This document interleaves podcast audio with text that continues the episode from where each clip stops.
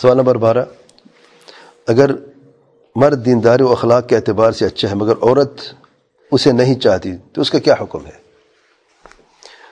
شاہ فرماتے ہیں، مجبور نہیں کیا جائے گا اس صورت میں بھی۔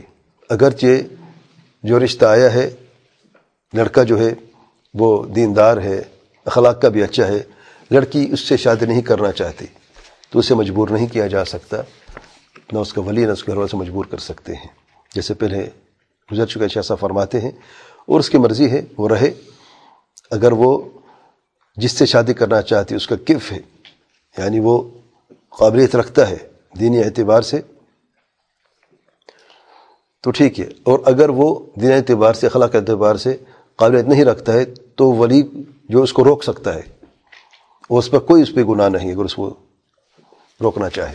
یعنی لڑکی چاہتی ہے ایک ایسے شخص سے شادی کرنا جو فاسق ہے، فاجر ہے، بے نمازی ہے، برا انسان ہے، جیسا بھی ہے۔ باپ چاہتا ہے کہ اس کی شادی ایک نیک، صالح شخص سے ہو، جو دین بھی مستقیم ہے، استقامت ہے اور اخلاق کا بھی اچھا ہے۔ لڑکی نے انکار کر دیا۔ کیا والد کا حق بنتا ہے کہ لڑکی کہ بیٹے کو مجبور کرو اسے شادی کرنے کا؟ نہیں، مجبور نہیں کر سکتا۔ اچھا بیٹی باپ کو مجبور کر سکتی کہ اس فاسق کے لیے راضی ہو جائے؟ وہ مجبور نہیں کر سکتی۔ کیا باپ کو اجازت دینی چاہیے ایسے شخص سے شادی کرنے کے لیے؟ نہیں. تو پھر کیا ہوگا؟ کیا ہوگا؟ نہ ادھر ہوگا نہ ادھر ہوگا، رک جائے گا معاملہ۔ یعنی یعنی کہ باپ پر لازم ہے کہ اس کی دیکھیں، رضامندی جو ہم جس کی ہم بات کر رہے ہیں، اس کی یہ شرط ہے کہ وہ قابلیت رکھ تو دین اور اخلاق کے اعتبار سے۔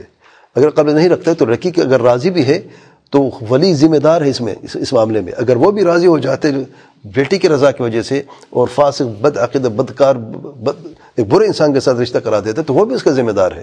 میرے کیونکہ گھرانے بننے جا رہے ہیں، صرف یہ نہیں کہ لڑکا لڑکی کی ازدواجی رشتہ ہے۔ ایک گھرانہ ہوگا، بچے ہوں گے، تربیت ہوگی ان کی، اور پھر معاشرے میں یہ لوگ آئیں گے، معاشرہ ان گھرانوں سے بنتا ہے۔ تو اگر سر برے لوگ اس طریقے سے آ جائیں گے، تو اس کا مطلب یہ نہیں کہ جو باپ ہے وہ بری ذمہ نہیں، باپ بری ذمہ نہیں ہے، باپ بھی ذمہ دار ہے، اس اعتبار سے۔